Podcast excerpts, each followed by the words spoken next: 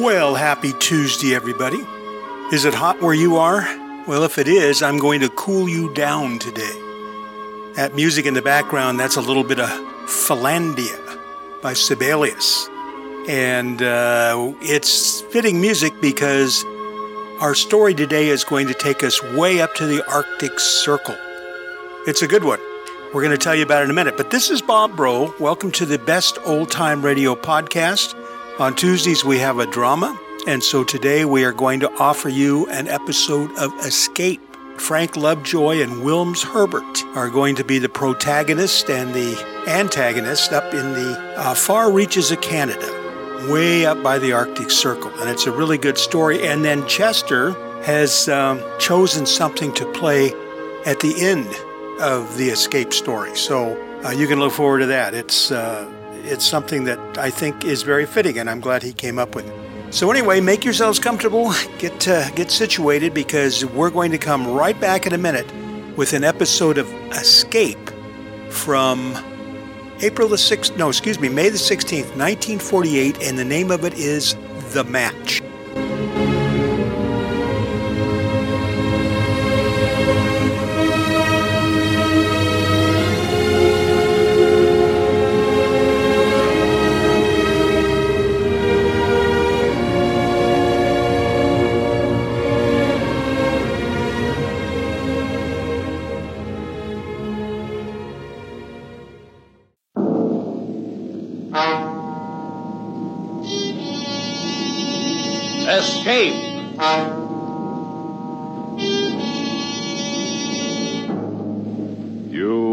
Fighting your way through a frozen wilderness, torn by the icy blast of an Arctic blizzard, and driving you on towards certain death is a man with a gun from whom you cannot escape.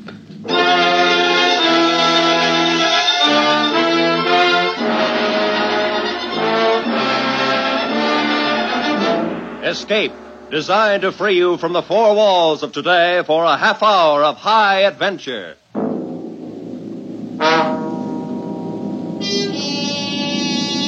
Tonight we escape to the Canadian North Woods, to a lonely wilderness where justice finds strange paths. As James Oliver Curwood told it in his famous story, The Match.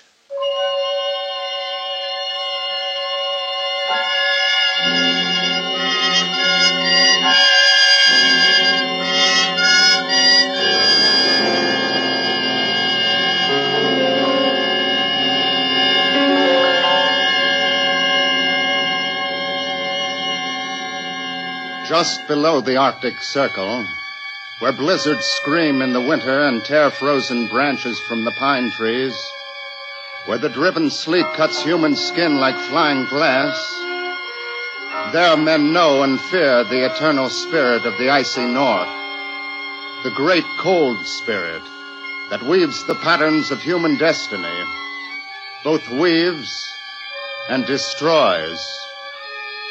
Forever and again, the Spirit throws out strange swirls of chance and coincidence that meet eventually in a terrible whirlpool which swallows up the old pattern and creates some new and different one for men to wonder and marvel at.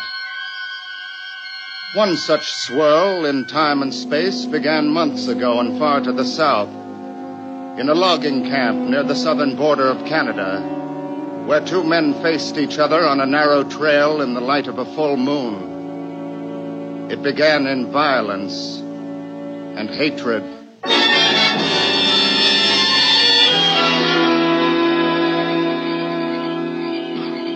What do you want, Loring?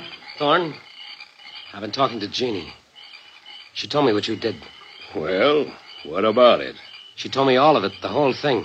Hmm, too bad, Loring. But if you can't keep your wife from casting her eye around, then that's your tough luck. There were no eyes cast around, and you know it. All right, then. What are you going to do about it? I'm not sure yet. Then I'll tell you. Nothing. You haven't got a leg to stand on. I'm running this camp and every man in it. And if you don't like what I do, then get out. I'm planning to stay. In that case, you'd better get used to the way I run things. Men and women. And the next time I drop Why, in. you dirty. Ah, that's it, eh? Well, then. Drop that knife, Thorne. Drop it! Get up, Thorne. Come on, get up on your feet. Get up, Thorne. What's the matter with you? Thorne. Thorne. That rock under his head. He's. He's dead.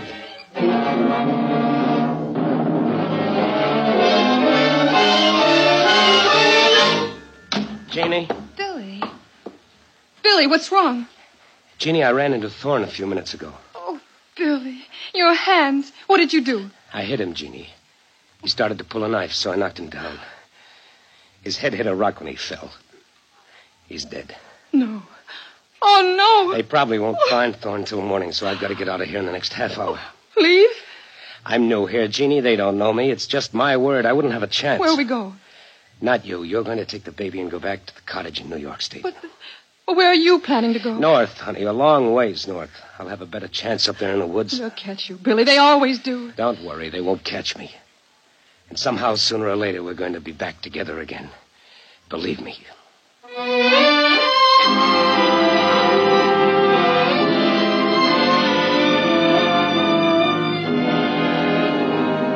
And so in the South, one black swirl of chance is born and moves slowly northward through time and space. Moves even as the great Arctic storms move across the faces of continents. And there ahead of it, among the tumbled ridges of spruce and pine, another swirl of human fate moves at the whim of the bleak spirit of that frozen land. Moves first one way, then another, but centers always near one certain red coated uniform of the Royal Canadian Mounted Police. Centers on the hard, lean figure of a man called Sergeant Brokaw. Nice shot, Sergeant. Thanks, Trooper. Uh, the captain sent me to. Wait. There's one of more target still up out there. Dead center. Brother, I wish I could shoot like that. Work on it. Good shooting something you'll need if you stay in the Mounties. I guess it's helped you plenty of times. Yeah, a few. What have you got there? Telegram? Uh, oh, yeah. Uh, it's an order the captain told me to bring out to you. Here. Hmm. Let's see. Special assignment for apprehension and return of a fugitive. Name Billy Loring. Height five feet eleven inches, weight, and so on and so on. Last seen near Hobbs Landing on October 3rd and reported heading north. Wanted for murder. Sergeant Brokaw assigned. Instruction bring back fugitive. They make it sound plenty simple, Sergeant. Bring back fugitive. That's just the way it ought to sound. When you're assigned to bring a man in, you bring him in. That's all there's to it. There's no excuse and no alibi for not doing it. You can take my word on it, Trooper. I've been doing it for 12 years. And so far, you've never missed getting your men? Not so far, not ever. When I go after a man, I'm going to get him, sooner or later. And one way or another, I'm going to bring him back. Every time. And that goes for this, what's his name, Loring. You can bet your life on it.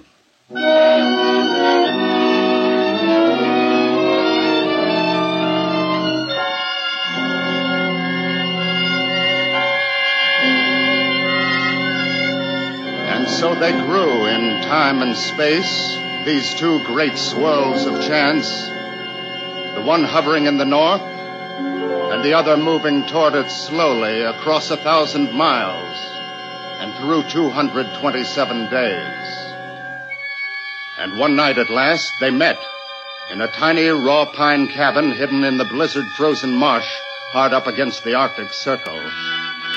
And the wild whirlpool born from that meeting created strange, new patterns of human life and death and destiny. All right, Loring. Let's have your other wrist. There. You don't need these handcuffs. You've got me, that's that. I don't take chances, Loring. You know it already, of course, but you're under arrest in the name of the Crown for murder. You can sit down in that chair by the stove. Thanks. It's funny, I've lived here all winter and I've had pretty good luck trapping.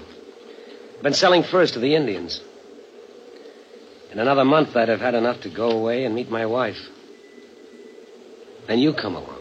Tough luck, Loring. We'll start back for the post in the morning, or at least as soon as this blizzard lets up. That'll be three days. It always is. What's your name? Brokaw. Sergeant Brokaw. That's kind of funny somehow, today being the day you found me. Glad I did. I hate to be camping out in that blizzard tonight.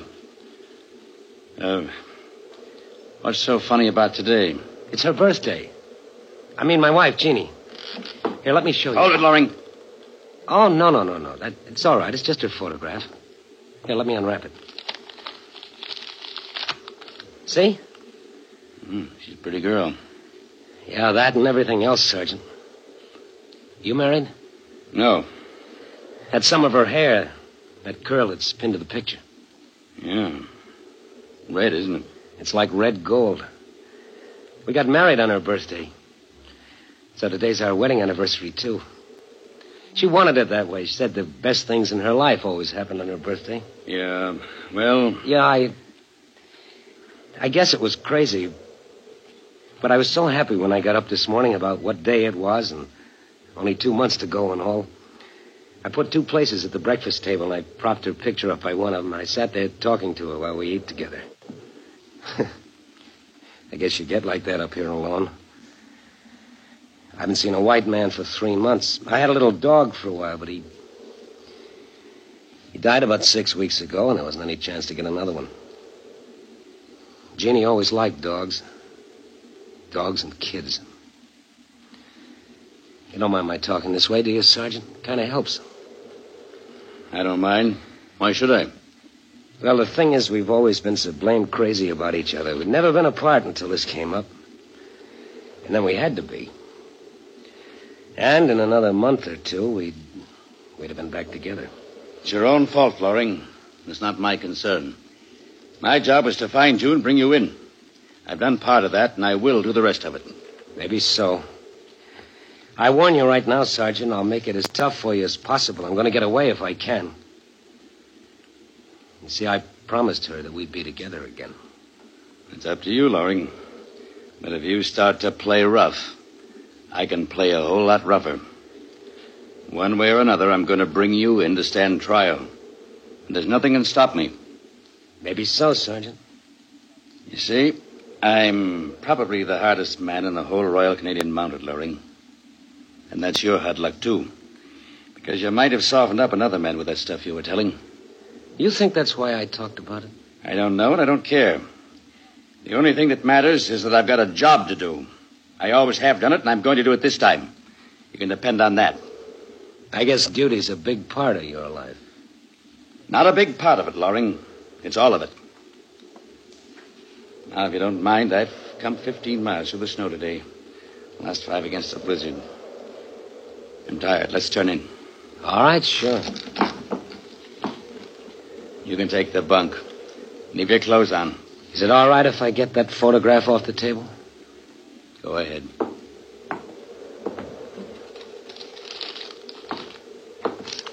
All right. Put your feet together. Huh? What's the chain for? It's another reason to call me hard. I'm going to padlock it around your ankles. You are cautious. That's that's right, Loring. there. Call out if you want anything in the night. If you try to get up without calling, I'll kill you. I'll sleep here in the chair. And this gun happens to be cocked. Thanks for warning me. Good night, Sergeant. Good night.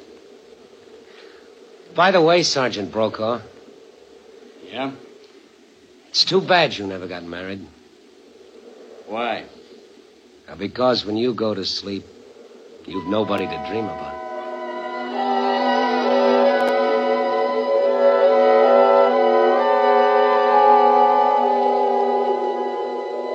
Billy. Billy, darling. Can you hear me? Yes, Jeannie. Yes, darling. Never mind the blizzard. It doesn't matter. We've been in storms before. Yes, I remember. And today's my birthday. and also the day we were married. Nothing can really hurt us. Everything's going to be all right. Yes, Jeannie. Yes, everything is going to be all right. Billy, Yes, Jeannie. remember one time in the fall? We built a bonfire and roasted ears of corn. That was in the field back of the cottage. Oh, yes, two years ago. That was on your birthday, too. Yes, yes. And do you remember how the smoke would always get in your eyes? And how it would follow you around and, and make you cough and sneeze? Sure, I remember.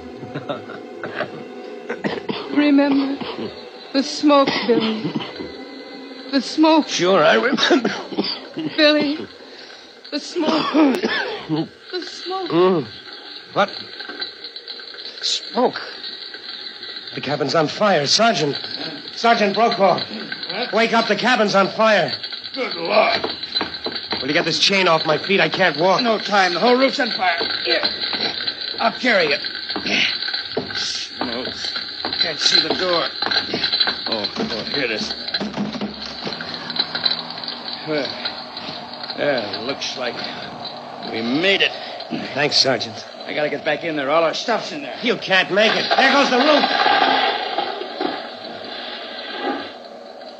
I guess you know the spot we're in, Loring. Yes, I know. Our heavy coats, mittens, snowshoes, and all of our food is burning up inside there. And it's 40 below, and the blizzard's just starting. Here, you can't lie there in the snow. I'll get that chain off your ankles.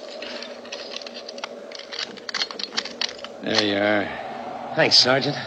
What about the handcuffs? Hey, stay on, Loring. Are you crazy? What difference does it make? We haven't a chance. You know that as well as I do. Yeah, I know. We couldn't be any worse off. We don't even have a match. I saw you fill your case and put it in your coat. It's inside there. We don't even have a match. I know that, Loring. And I know everything else you're going to tell me.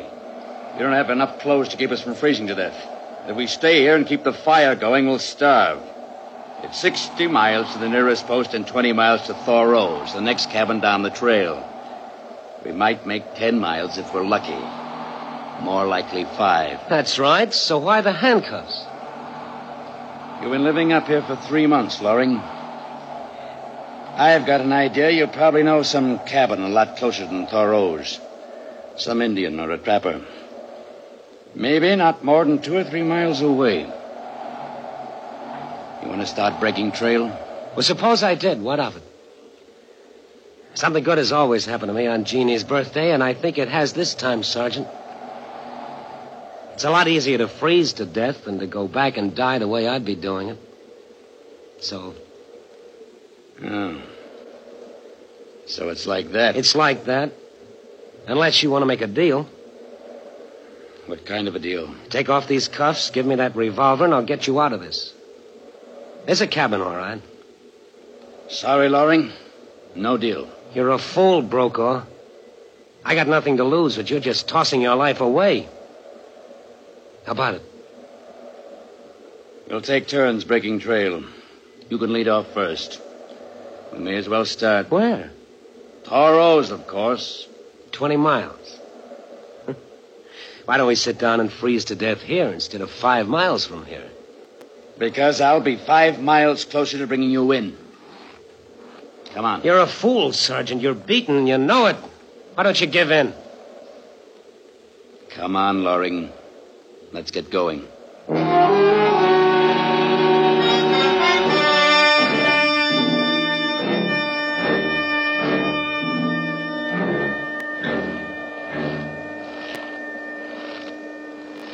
Loring, how far do you think we've come by now? I don't know. Let's rest for a minute. Yeah, I'm pretty winded myself. Five miles, you think? I'd say about four. Sixteen more to Thoreau's. Think we'll make it, Sergeant? We'll try it. If we only had some way of building fires, we could stop and get warm once in a while. Not even an Indian could build a fire in this blizzard without matches, Yeah. The wind is slacking off a bit. which means it'll get colder. Now we better move on. Sergeant, how about taking off these cuffs? They're freezing to my skin. Look, I'm bleeding on both wrists. Then why don't you take us to that cabin you know about? Want to make that deal? No deal. No deal, no cabin. Then I'm sorry for you, Loring. But the cuffs stay on. Why? What difference can it make? We'll both be dead in two hours anyway. If we are, you'll still be wearing those cuffs. And this gun will still be in my holster. Dead or alive, you'll still be my prisoner. The hardest man in the mountains. Are you ready, Loring? Sure, why not? I lit out for a while. Come on. Let's go.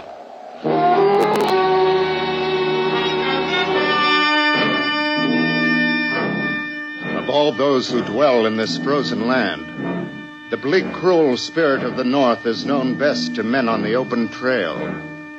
There, facing the breath of the blizzard, eyes blinded by the driving sleet, a man feels his soul grow small within him.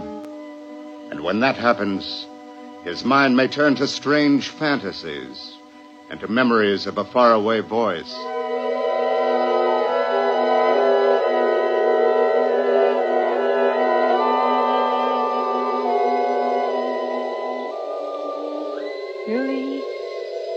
Can you hear me, Billy? Yes, Jeannie. Everything's going to be all right, Billy. I love you. And everything's going to be all right. Sure, honey. The snow doesn't matter. And the blizzard doesn't matter. They'll be gone soon. And there'll be only us. Yeah. I can see you now standing there at the gate. In front of the cottage. That's right, darling. Don't look at the snow and the icy trees and the storm. Look at me instead. See? Yeah. It's spring. And the sun's shining. And I'm wearing my hair the way you've always liked it. It's in curls all tumbled. See, Billy? Yeah, yeah. Oh, Jeannie, Jeannie.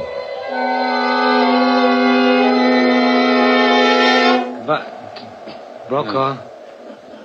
Brokaw, what's the matter? Held, uh, tired. Rest a while. You can't lie there like that. You'll be asleep in five minutes. And it'll be the end. Thoreau's. How much farther? Oh, around 14 miles. Come about six altogether. Uh, your, your hands. In pretty bad shape.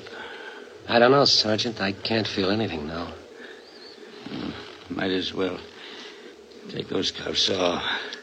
Stick out your hands. Thanks, Sergeant. Yeah. Here's my gun. How come? I'm through. Beat.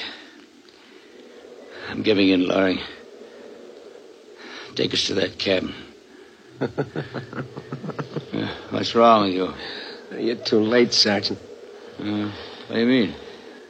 The cabin's about two miles from where mine was. We're over four miles from it now. Neither one of us can last another half mile. Yeah. I guess you're right. Well, looks like you win, Loring. You might call it that. It's tough on you, though. I was going to die anyway. Well, you may as well keep moving. Why? This is as good a place as any. Not gonna stop trying as long as I can move. You can do what you like, Glory. I'm going on. Wait a minute, Sergeant. Uh, If we had a fire and we could get warm for a while, then we could make that cabin without much danger. yeah, we haven't. Suppose I say the word that'll save both of us, get us out of this. Will you go back to headquarters and tell them I'm dead? No. No, I can't do that. In 12 years of the service, I haven't run up a white flag once. I'm not going to do it now. Dying or no dying. Duty, huh? Call it whatever you want. We'll make you square offer, though. Pull us out of this, and I'll, I'll give you 24 hours head start. As soon as we're both on our feet again. You're all right, Brokaw. Funny, I don't even know why I'm doing this. I could have let you go on down the trail there. You'd stumble into a drift and be dead before you'd made half a mile, and I'd have been safe then.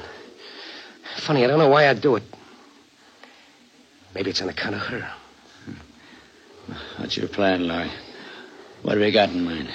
I'll take the offer of 24 hours, Brokaw. I've got a match. Uh, a match? Yeah, just one.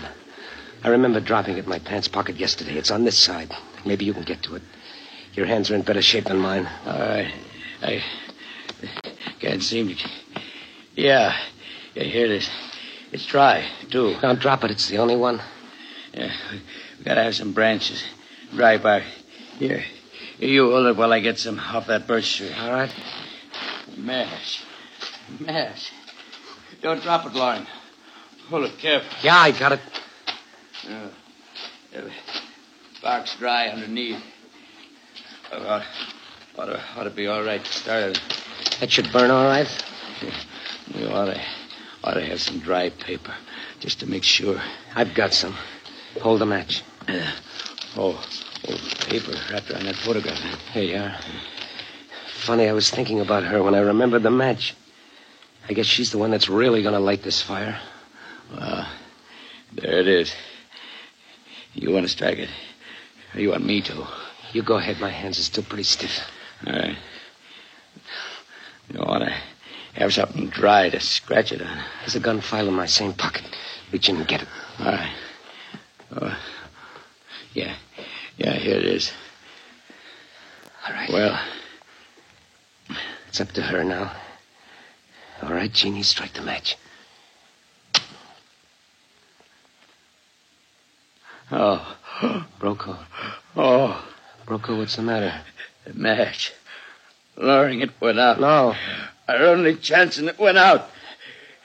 So that's that. I, I gotta get moving. I gotta get to Thoreau. Brokaw, you can't make it. I gotta go on. Long as I'm alive. I gotta keep going. I gotta keep going. Brokaw, you don't have a chance. Brokaw! He's gone. Well, what's the difference, here or half a mile farther? It's not so bad, it's peaceful. Dreamy. So peaceful, it's just like going to sleep. Billy. Don't go to sleep, Billy. Wake up. Everything's going to be all right, Jeannie. Wake up. Darling, you can't go to sleep. You've got to wake up. Everything's all right. The smoke, Billy. Don't you remember the smoke? Huh? We're going to be together again. Open your eyes. Huh? Together again. Open your eyes. Huh? What? Smoke. The fire. It's burning. The spark from that match must have caught. Jeannie! The fire is burning. The fire.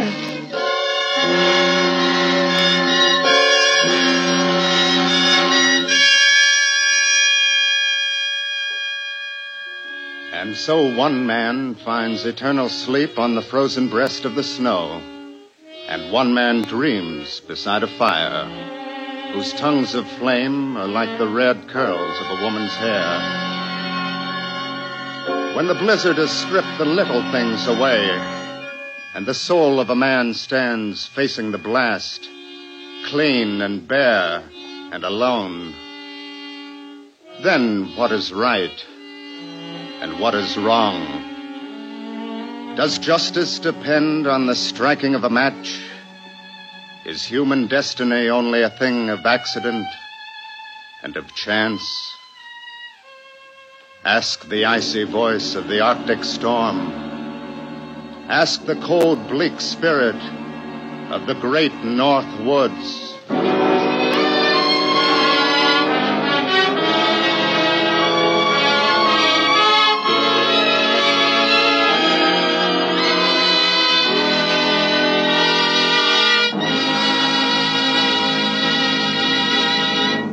Escape is produced and directed by Norman Macdonnell, and tonight brought you The Match by James Oliver Curwood, adapted for radio by Les Crutchfield, with Frank Lovejoy as Billy, Wilms Herbert as Sergeant Brokaw, Cynthia Corley as Jeannie, Nestor Paiva as Thorne, and Clark Cuney as the trooper, with Stan Waxman as the narrator. The musical score was conducted by Wilbur Hatch. Next week. You are trapped on a remote plantation in the crawling Amazon jungle, and an immense river of ravenous ants is closing in on you, swarming in to eat you alive. A deadly black army from which there is no escape.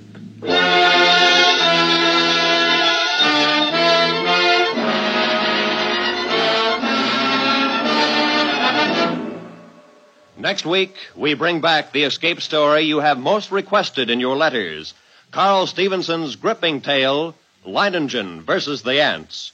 Good night, then, until this same time next week, when once again we offer you Escape.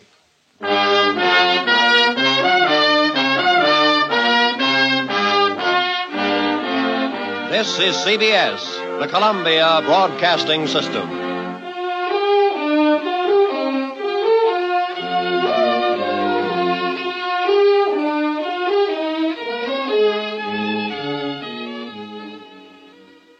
That was Escape.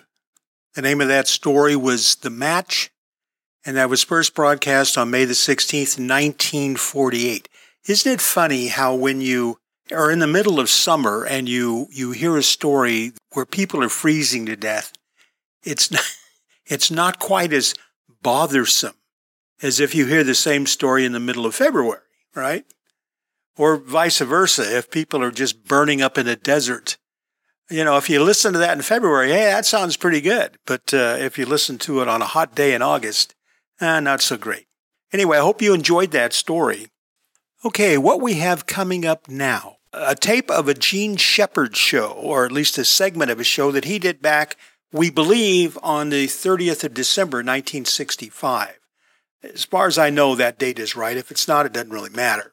Jean Shepherd, of course, is the one that wrote In God We Trust, All Others Pay Cash. They made the movie A Christmas Story based on one of the stories in that book.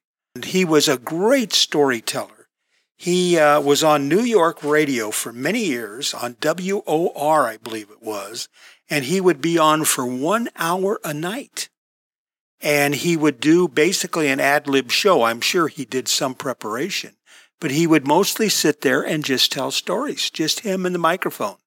The story you're going to hear tonight, he, he's talking about something that took place in the schoolroom.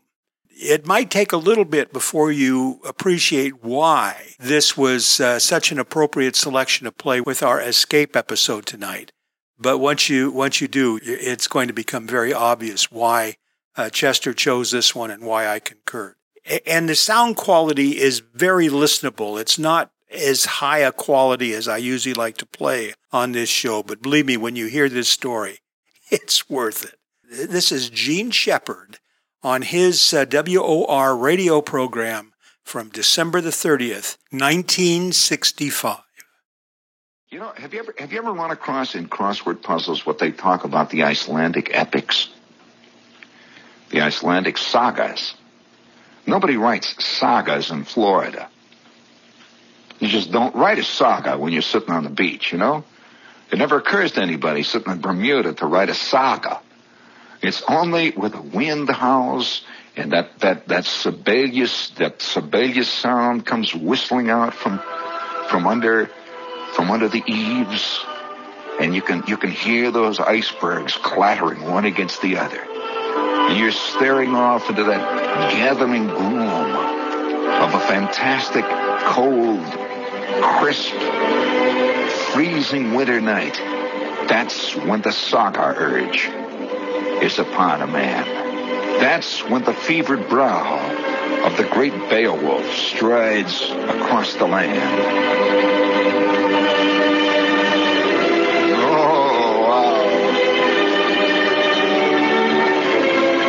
You know, did, that reminds me, listening to that music, set that back, will you, Skip? Uh, did, have you, have you, any of you, have you, any of you, I, I suppose a few of you have, I can understand why some of the greatest short stories have been written about the frozen north. Do you remember Jack London's story? I, will never forget one time I'm a kid. I'm about, oh, I must have been about in eighth grade. In fact, I know it was eighth grade because I remember the teacher who read this story to us. She is standing up in front of the class. We're all sitting there very innocently. And, and it was the first time that literature ever got me. A Raggedy Ann and Raggedy Andy didn't, well, you know, they didn't quite move me. Uh, I was with it, but they didn't move me. Uh, Dorothy and the Wizard of Oz, they moved me about a millimeter to the right. Uh, the Hardy Boys at the lake, well, a little bit. The outdoor chums at the White Mountain, possibly.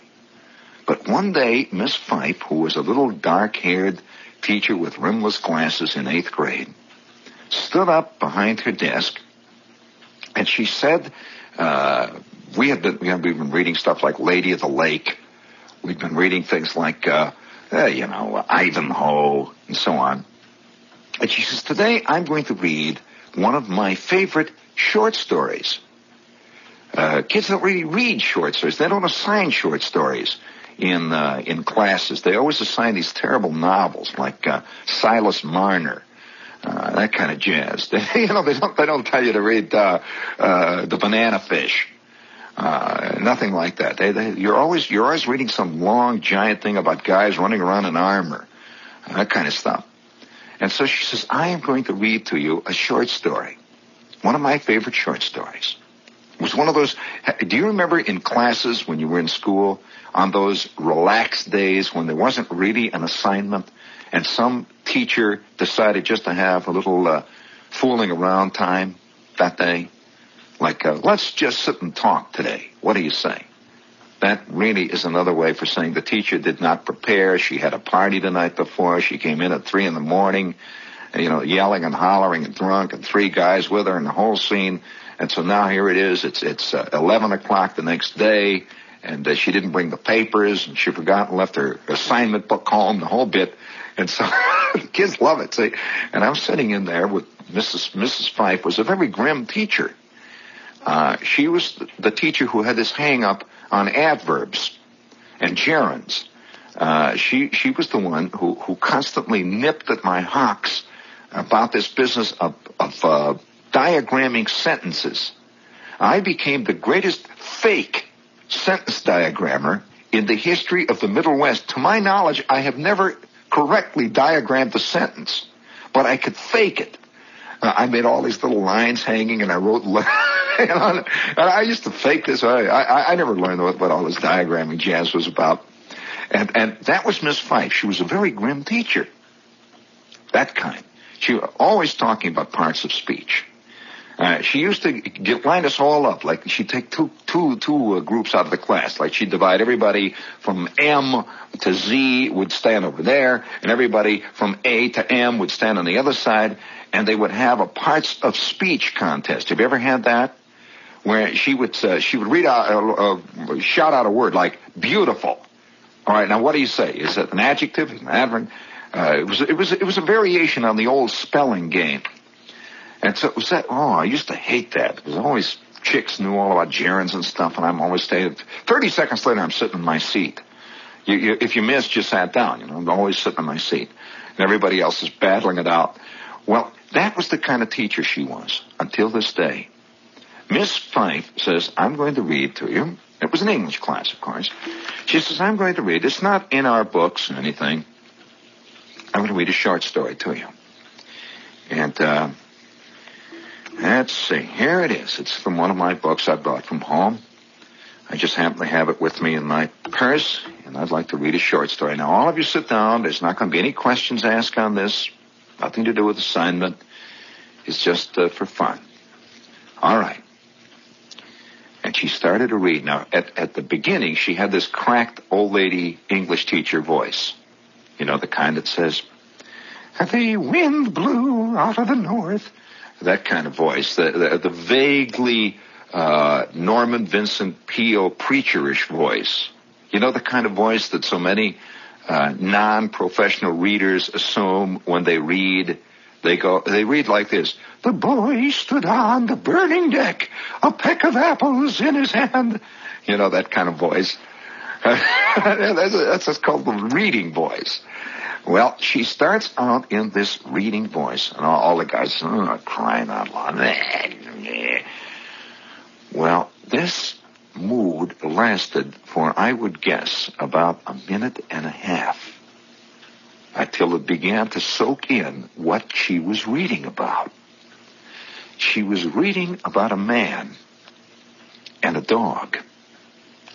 And the man and the dog were in the frozen north.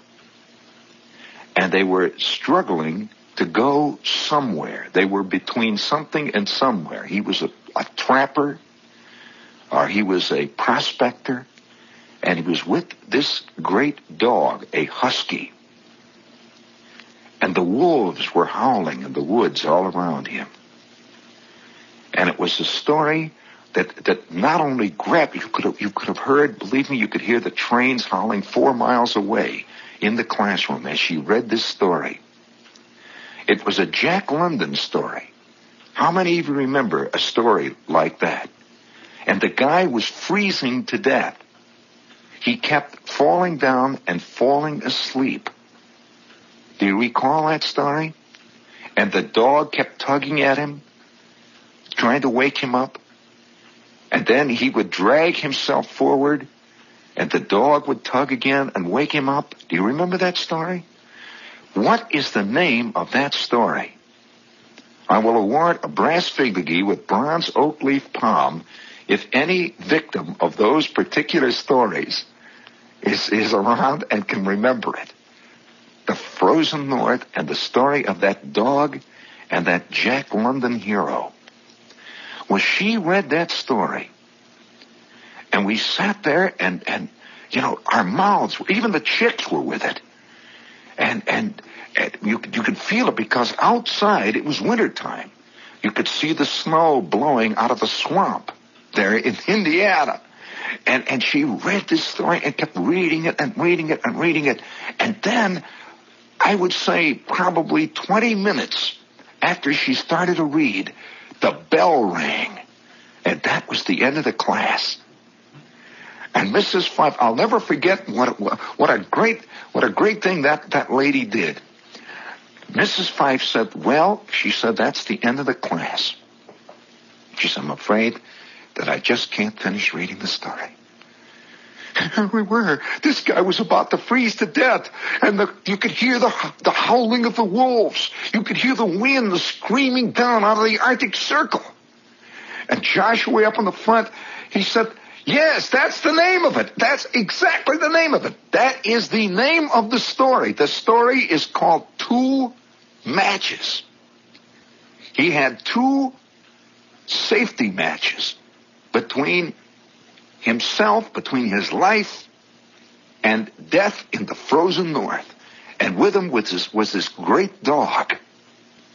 And at the end, just as she's she's reading almost at the end of the story, Skip, she's got the thing, she's got the business with yes, a little of that Finlandia there. That's right. She's got she's he's he's down there hiding next to the dog. He's trying to get out of the wind. And he's got his last match. He's trying to get a fire started. He knew that if he didn't get this fire started, he couldn't possibly survive in that long Arctic night. His last match. And he strikes it. And that little tiny glow, the temperature 45 below zero, the great dark Arctic night stretching high over him, the flickering of the northern lights, and the distant baying of the advancing wolves, and that tiny light flickered, flickered for just a moment.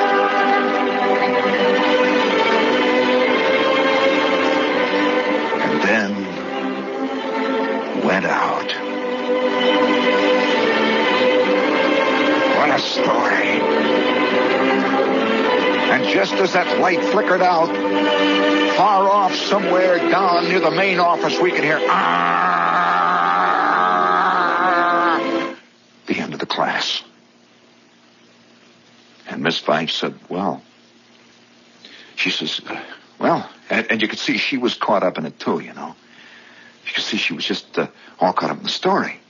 And we all sat there for a minute, and you could hear all the crowd moving up and down that, that great hallway, and up, up above us is three stories of kids pouring up and down the staircases. And a couple of guys started to come in for the next class, and she says, well,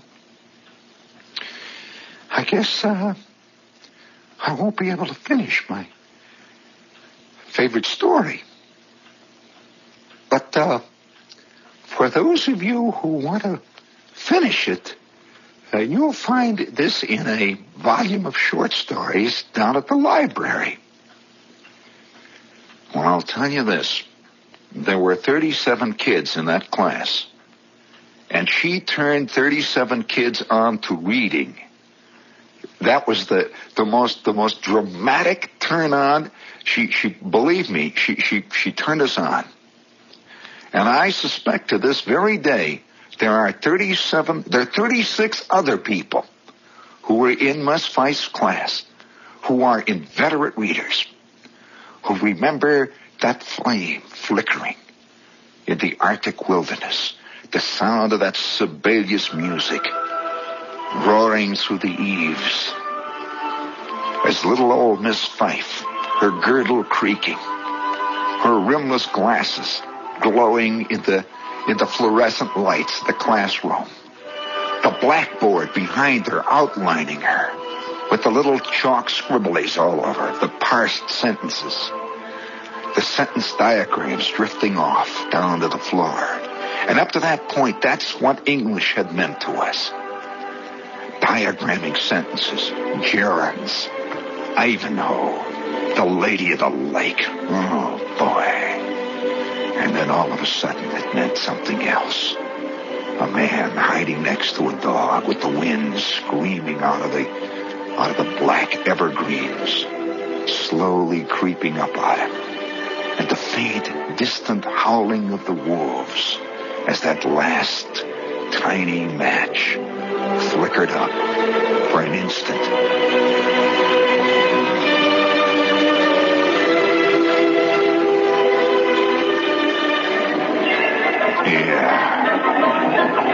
Oh. We'll see you tomorrow night for the last show of the new year. All right, everybody, that's going to do it for us for today. This is Bob Bro. See you tomorrow with a mystery. I'm so glad you stopped by, and I'm so glad you met me.